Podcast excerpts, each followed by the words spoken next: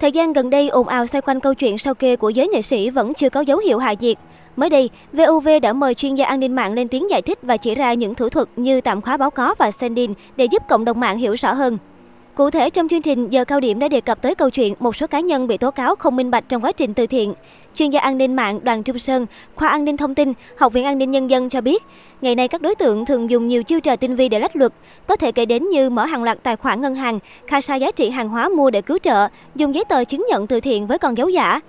Chuyên gia khẳng định các đối tượng lợi dụng uy tín cá nhân hoặc tính ẩn danh trên mạng để kêu gọi từ thiện qua mạng xã hội, tin nhắn, điện thoại, email. Sau đó làm giả tài liệu sao kê của ngân hàng, sử dụng một số kỹ thuật để cung cấp thông tin sao kê không đúng đắn để lách được, chẳng hạn như tạm khóa báo có, kỹ thuật sending.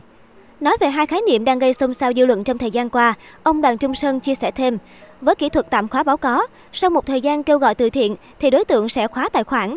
Khi đó Mạnh Thường Quân gửi tiền vào tài khoản sẽ không hiển thị trong bảng sao kê. Khi được sự đồng ý của đối tượng mở tài khoản, lúc đó tiền sẽ nhảy về tài khoản đó hoặc chuyển đến một tài khoản khác. Kỹ thuật sendin tức là một số ngân hàng sẽ cho phép khả năng ấn hạn định lượng tiền ở mức độ nhất định. Khi lượng tiền vượt qua mức độ đó thì sẽ tự động chuyển tới một tài khoản khác. Kết thúc bản tin, tiến sĩ Đoàn Trung Sơn khuyến cáo người dân cần chủ động cảnh giác, thận trọng trước các thông tin kêu gọi từ thiện trực tuyến đa phương tiện. Theo ông Sơn, cách làm tốt nhất là trao niềm tin cho cơ quan tổ chức có thẩm quyền được phép làm từ thiện. Bên cạnh vấn đề làm sao để người khó khăn nhận được sự hỗ trợ từ các nhà hảo tâm mà không bị ăn chặn, thì một vấn đề nhức nhối khác cũng được cộng đồng mạng hết sức quan tâm, đó là làm sạch môi trường mạng. Mới đây, VTV1 phát sóng chương trình Đối diện tháng 9 với chủ đề Dọn rác trên không gian mạng đã thu hút sự quan tâm của đông đảo khán giả.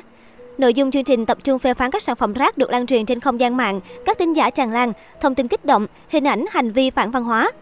Đáng chú ý, hàng loạt nghệ sĩ, tin giả, bác sĩ khoa và bà rút ống thở cháu mới sinh của nhóm từ thiện và cuộc công kích khẩu chiến trên mạng xã hội, có một số nghệ sĩ nổi tiếng cũng được chương trình đề cập trực tiếp với nội dung phê phán gay gắt. Mở đầu chương trình, VTV nói về thực trạng mạng xã hội hiện nay. Trong thời đại bùng nổ thông tin, sự vô tình hay cố ý của thiểu số người dùng mạng xã hội khi lan truyền thông tin sai trái, phát tán hình ảnh phản văn hóa hay những nội dung tục tiểu, đôi lúc sản phẩm văn hóa nghệ thuật đang làm lây lan virus độc hại trên không gian mạng. Trong vấn đề tin giả, Angela Phương Trinh và loạt bài đăng từng gây tranh cãi được nhắc đến với nội dung Người nổi tiếng bỗng trở thành chuyên gia chữa Covid-19 với những bài thuốc có thành phần và cái tên mỹ miều là địa long hay dân gian gọi là run đất.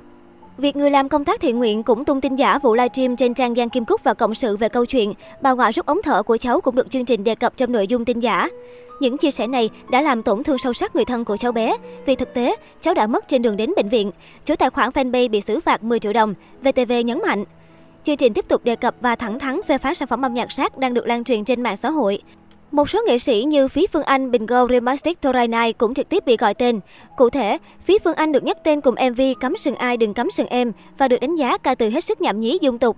Với Bình Go cùng MV lái máy bay, chương trình cho biết những hình ảnh và ca từ này có thể khiến bất cứ ông bố bà mẹ nào rùng mình lo sợ nếu con mình xem và học theo. Sau đó, VTV nhắc lại trận chiến nảy lửa giữa hai rapper nổi tiếng là Torai Nai và Remastic, từ loạt mâu thuẫn diễn ra trong lúc hai chương trình rap Việt và King of Rap lên sóng và đề cập âm nhạc còn trở thành công cụ để đả phá mặt sát lẫn nhau. Ngoài ra, chương trình tiếp tục đề cập đến những cuộc khẩu chiến bới móc nhau trên mạng xã hội đang bùng nổ trong vài tháng qua, cuốn theo nhiều người nổi tiếng, người của công chúng tham gia. Một cựu sư mẫu nổi tiếng với việc livestream chửi bậy và một nam ca sĩ hạng A cũng được đưa hình ảnh đã làm mờ để minh họa cho chủ đề nhức nhối này. Với vấn đề này, tiến sĩ khoa học Đoàn Hương nêu quan điểm, lên mạng chửi bậy không khác gì đứng giữa đường giữa phố chửi bậy. Họ tưởng rằng họ làm vậy sẽ được nổi tiếng hơn, nhưng những hành động vô văn hóa ấy đã bị chính dân mạng lên án. Họ tưởng họ có quyền làm thế, nhưng không. Tình trạng nghiêm trọng, chúng ta phải chỉnh sửa, nắng nó lại.